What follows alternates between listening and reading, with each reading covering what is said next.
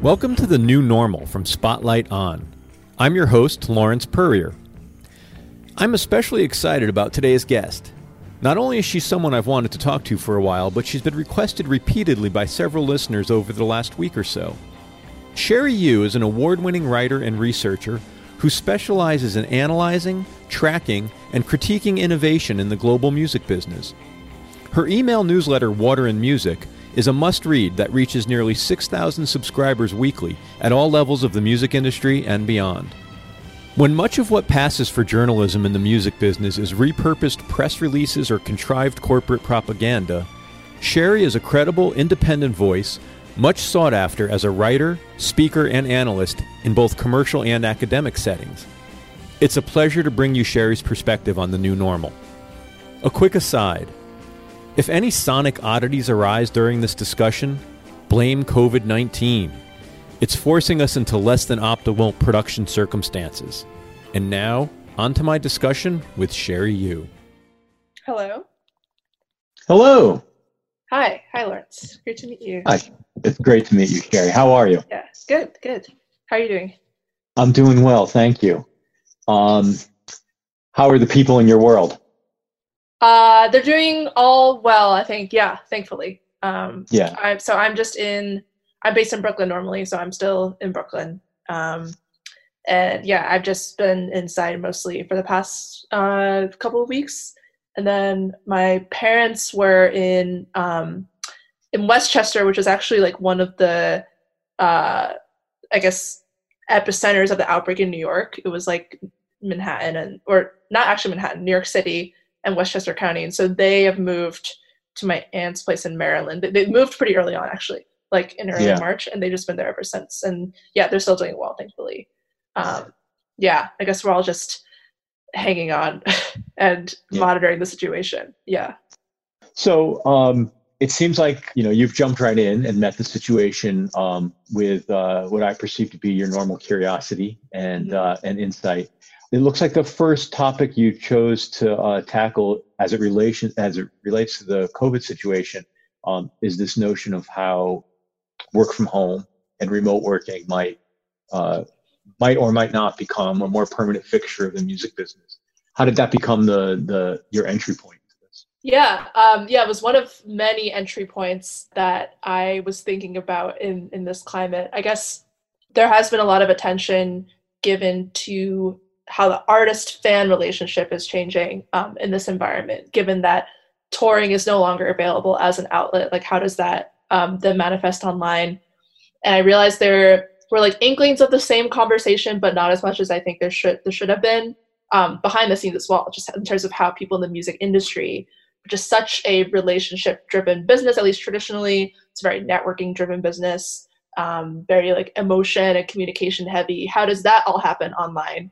once whether it's like if you're like promoting an album to industry like curators or djs where you normally go to their office now all that is happening online. Um, like what is that what's the impact of that on um, you know artist marketing strategy or their plans for the next couple of weeks or months? Um, also just uh, yeah like how how do people make decisions and how do people communicate in general in their day-to-day work um, once everything shifts online? And what kinds of companies are most or least impacted by that, or maybe like uh, which companies are better uh, better suited to adapt to a fully remote setup. And then the more I thought about it, the more I guess like deeper questions came to mind in terms of this is not unique to the music industry, but I think is especially relevant. Things like the concentration of opportunities in general. Like if you think really long term or like really historically, traditionally you had like music cities in the US, like uh, Los Angeles, New York, Nashville, Atlanta to an extent now, where opportunities are really concentrated and like relationship building was really concentrated to the point where people still say today, if you're an artist or you want to work in the music industry, LA is like one of the best places to be. But now we're in a situation where for like as long as a couple of months, people like don't have that geographic barrier anymore, which could be a good thing in terms of people who are in a situation to hire, how they access talent and how open they make that opportunity. You, you, you don't have to fly to one of these like highly concentrated cities um, to do an interview. Like everything can happen online. Yeah, maybe that's uh, like more optimistic, but I, yeah, I do think that it'll open up the playing field for people from cities where like opportunities aren't as frequent um, to just get the attention of everyone who's just spending so much more time online. So that's one element of that as well. What industry segments or what type of companies did you find or are you feeling are more ideally suited to adapt? Yeah, uh, in terms of the shift to remote work in general, I think the major streaming companies were some of the first to mandate close to all of their employees, if not all of them, right off the bat to work from home and work remotely. And I think, I think they, compared to many other companies in music, are better suited to adapt, um, even if they're at the size of a company like uh, Spotify or SoundCloud, which were some of the first companies to move um, in this regard just because they're not um, you know they're not shipping any physical product for for the most part they just have to keep a server running um, and it, a lot of it is like based in software development a lot of which can be done remotely doesn't really rely as much on in-person meetings in the software world the idea of remote or distributed work has been much more commonplace whereas in the label world uh, and in general i've like found in like the finance world as well uh, I feel like a lot of the culture around labels is not just around like in-person meetings, but also dealing with a lot of sensitive data um, and like having a lot of NDAs. And obviously, meeting in person is better for dealing with that. I think people are still looking into solutions for how you would have to how you can successfully navigate that remotely. Um, but then also like uh, yeah, on the recording side, unless you're an artist who is very like streaming heavy and that's your primary um, source of revenue on the recorded side um, you have issues with basically all physical formats like uh, vinyl manufacturing, CD manufacturing. Um, those have all slowed down as well. So, so we're seeing disruptions in those supply chains right now. I think so, or at least yeah. it's uh, they've definitely slowed down. I mean, a lot of factories around the world have closed down temporarily um, just to yeah avoid people, lots of people gathering in one single location. Um, yeah, so there's that, and then uh, this is not so much remote work, but in terms of the companies that are, I've noticed are like even more in demand. I think, uh, or I, I've heard of a lot of like smaller digital marketing agencies that are getting more work than ever now, actually, which which makes sense because I, I think there are a lot of artists and music companies now who are trying to figure out what are the best ways to engage with their audience online right now, and what's the best way to um, like foster community in in like a real genuine way not just to sell something but like how do we best serve our audiences let alone actually identify like where they are right now like how how is their behavior shifting? And i think people who've been like trained in that from the very beginning and whose very job or very company revolves around that like being able to understand your audience better um, let alone like communicate better with them over time in the long term i think there's a lot that can be done there whether with like one-off events like uh, a lot of these like live streaming concerts that are happening or just in general how do you build a stronger brand online? There are a lot of agencies that already specialize in that that i think are yeah. getting a lot a, a lot more work now. Is some of the ability to adapt better you mentioned streaming companies software companies in general digital agencies how much of that has to do with sort of a digital native workforce to begin with? Oh i think it plays a really big role yeah. In terms of yeah especially if uh, if you're going to work remotely uh, you know like being familiar with certain kinds of software that have only come out within the past like five at most like six seven years for sure uh, people who are much quicker to learn like newer kinds of software will adapt a lot more quickly um, to, to go like specifically to um, to artists and like album rollout strategies a lot of which have kind of been modified or like postponed basically indefinitely um, because of the situation. I find that a lot of the artists impacted, a lot of the companies impacted, are the ones that rely on more traditional um, promotion channels, so like uh, terrestrial radio, um, yeah. as an example. Yeah, like that. Kind of as I was alluding to before, it relies a lot on like face-to-face meetings. Like some artists will do entire tours, just going visiting different radio stations. That is just impossible to do as well, and is also very like legacy, not very digital native um, format at all. So yeah, for sure, artists who um, rely on that to spread the word about their music, uh, for sure, are struggling as well. You mentioned something in your piece um, that I think ties into this, which is this notion of marketing momentum and uh, mm-hmm. how the breakdown of the ability to meet face to face is in a very, very real, tangible way impacting um, rollout strategy and rollout execution. Could you talk about that a little bit? Yeah, for sure. I guess just to, to like zoom out, I'm just thinking about like every conversation, I guess more with a journalistic hat on that I have with artists who like want to pitch their music or like managers, labels want to pitch their music. There's always the way that people like talk about upcoming releases and the way that they do the really hard work of like planning how that release happens. It's um, mm-hmm. you want to create a sense of momentum and a sense that this artist is emerging and about to break the way I heard it once from someone working on the sync licensing side is that like everyone wants to get on a moving bus. And in general, I feel like in society to an extent that is true, but especially in music, we're like emerging talent and being the first to invest in and work with emerging talent. That's like so much of the currency in at least in like the mainstream industry and, and like certain other um, like smaller scenes as well. And so, but actually, I, I think people are realizing that um, building up that sense of the moving bus and building up that sense of momentum does take like months and months of planning and months and months of like reaching out to people um, and scheduling these in-person meetings even with um, i think i mentioned yeah like streaming curators. Is really interesting to me that the way that um, like playlist promotion with say a spotify curator looks very similar to terrestrial radio in that like the artists are going into the spotify offices and meeting with the editors um, and that's that's a lot of the the work that goes on, even on the streaming side, which is supposedly more digital native um, as far as marketing is concerned. So, yeah, and I, and I've talked in the last week or so with a lot of artists in particular who like haven't even released anything yet, and they they're about to release their first album, or they just scheduled a lot of um, a lot of co-writing sessions with songwriters. That that's actually a, a, a specific area of like the creative side of music that revolves so much around this culture of like gathering in person in a studio and seeing and like uh, manifesting some kind of magic, right? Like when everyone's in in person, work there in person together, um, bringing something to life.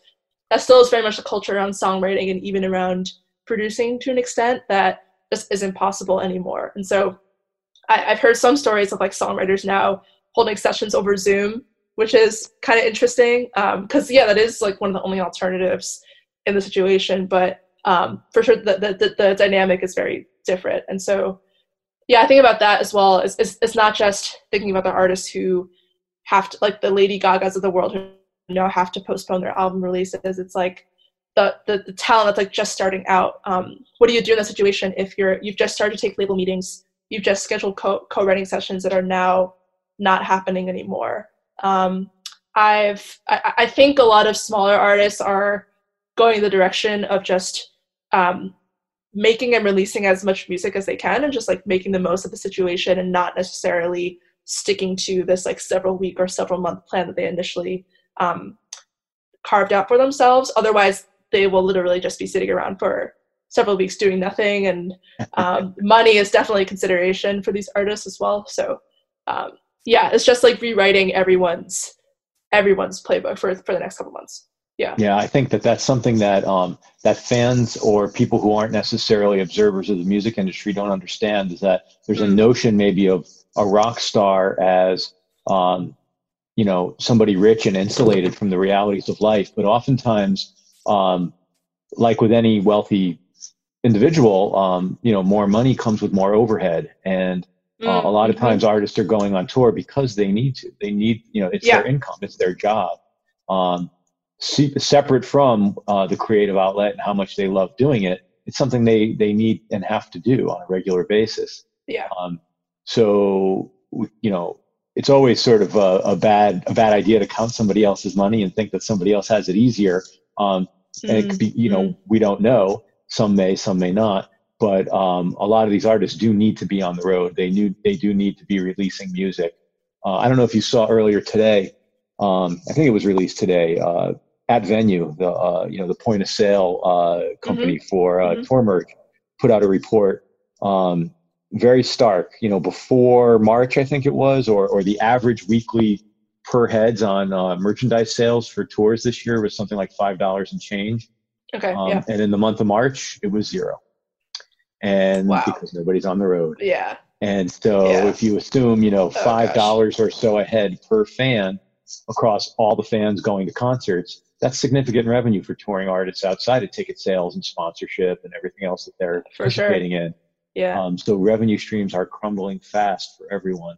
Yeah. Um, and, and to your point in your piece, the merchandisers who make the shirts and the merchandising mm-hmm. uh, outlets who vend the shirts and all the people in the supply chain, uh, some of whom are very vulnerable in terms of their mm. work status, work situation.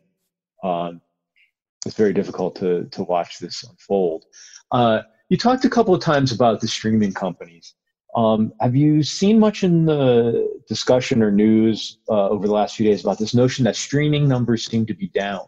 Yeah. Over the month of March, what? Mm-hmm. Any thoughts or insight into that? What are you seeing and hearing?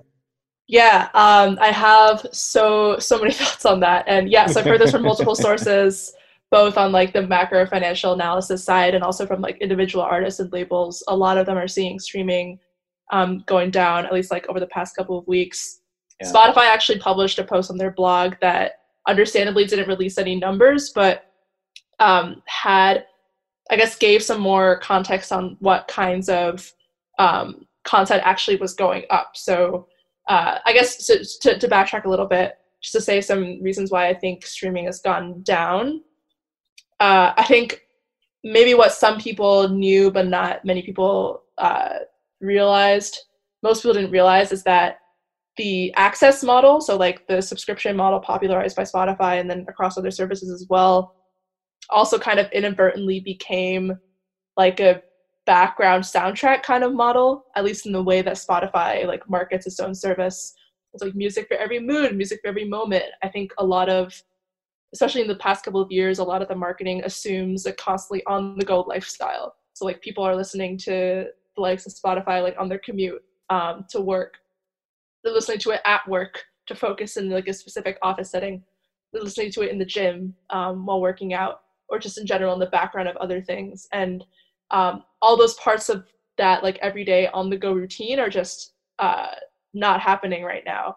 And podcast listening, I think in the aggregate, is also down for this reason um, because pod, a lot of people listen to podcasts on the go, especially in the car um, or yeah, just yeah. on the commute in general. So um, yes, yeah, so, so, so those outlets are uh, just totally wiped out, and so people aren't listening to music in those specific contexts. Um, that said, one hypothesis I had that Spotify confirmed, at least in their own blog post, is that a lot of people would listen to uh, like more calming or chill music at home either to like calm their own nerves or just to like create the right environment um, hmm. like while they're working from home. Um, and so i think spotify said like a lot of their chill playlists which are very mood driven like the definition of like functional music um, that's in, that's increased over time. News podcasts specifically have um, gone up recently which totally makes sense. I think people are just in a mindset of like what's going to happen tomorrow? Like what's the latest update? Because um, so much can change in a matter of days. And so yeah, it makes sense that that is up. And then beyond music, while audio streaming is down, um, TV and film streaming and gaming, I think both of those channels have gone up quite a bit. Um, yeah, there's a lot more activity on Netflix for sure, um, and a lot more people are just playing games. A lot more people are live streaming in general, but especially uh, like watching platforms like Twitch. So, um, or like on platforms watching other people play games as well and I, I think yeah there may be like a psychological aspect to that in that more long form immersive content like like a movie or a tv show or a game is um i guess two things. One it, it is to some people a better form of escapism because it's all consuming. It requires more immersive. yeah it's more immersive. It's like vis- it's audio visual there are multiple elements to it whereas music is much easier to relegate into the background. Um, and then it, it, it does depend on who you are, but in general, people aren't spending time like on their commute or something, and, and they have more time to invest in the aggregate in this kind of immersive content maybe than they had previously. Um, and so, yeah, I, I think that's a question a lot of people in the music industry are asking themselves in terms of how maybe how to align with that more immersive content, or at least that shift in behavior that's very clearly happening in terms of um, more people consuming games and movies, and not so much the at, at least like music as it's presented in a streaming environment, which is very much like a background soundtrack kind of function. In as much as you're uh, as as you'd want to disclose at this point, I'd be curious to know what you think the interesting areas of inquiry or the interesting topics to explore coming out of this situation for the music industry will be both uh, on the business side but in the relationship with consumers mm. Yeah um, interesting topic so this is related to, um, to, to the topic of just like music marketing in general and um, like album rollout strategies how all that's changing I, I think the model of artists releasing albums almost as a loss leading advertisement for tours that allow them to make ends meet, um, make a sustainable income. That obviously, I mean, the whole touring side of that is uh, just not happening right now. So um, without that, there are, are a lot of art- artists who are just relying on streaming income, which can be just like pennies or dollars for some artists. It's not really sustainable for a lot of them.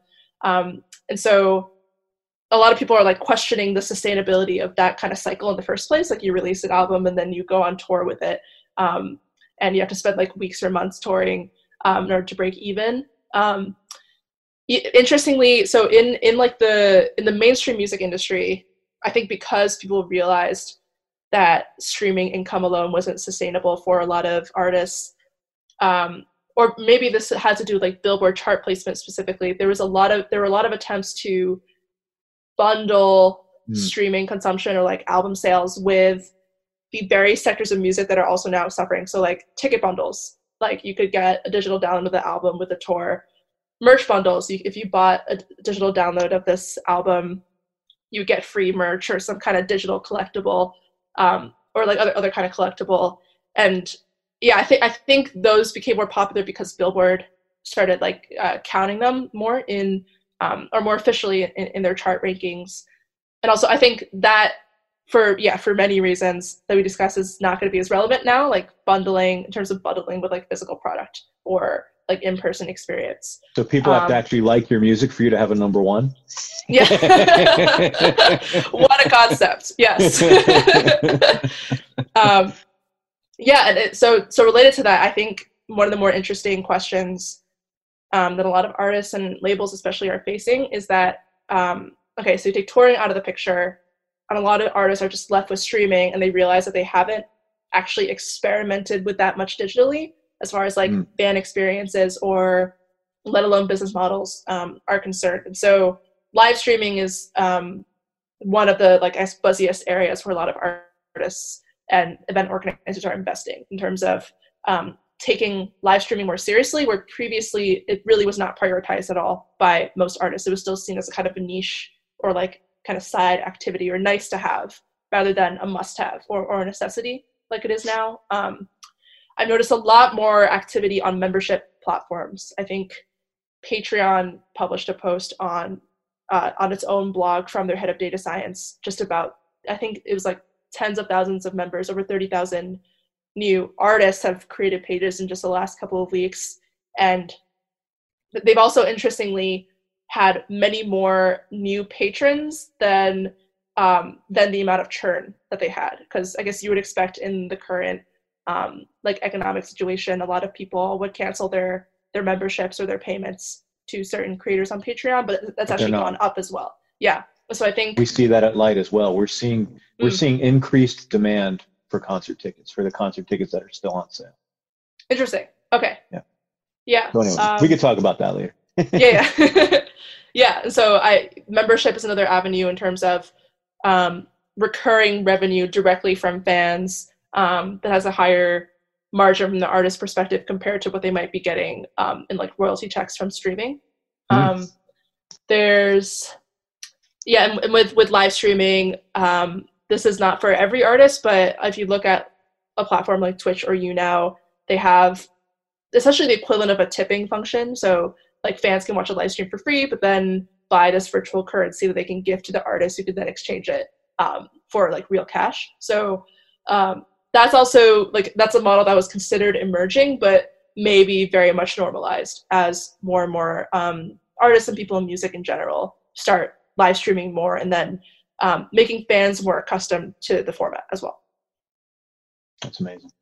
Well, uh, I want to thank you very much for taking time to talk to me.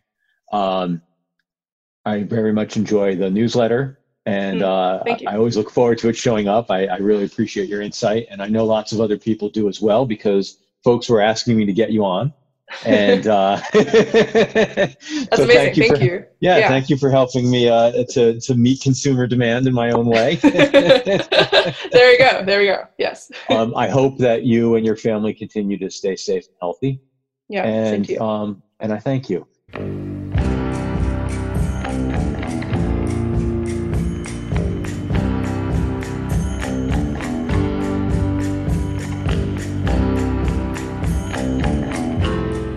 Thank you so much to Cherie Hu.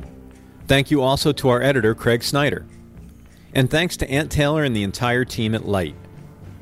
If you would like to subscribe to Cherie's newsletter or access her exclusive Patreon content, visit sherryu.com. You'll find the link in the episode notes. If you'd like to share your experience living in the new normal, hit me up at lawrence at lyte.com. That's L A W R E N C E at lyte.com. I'd love to hear from you.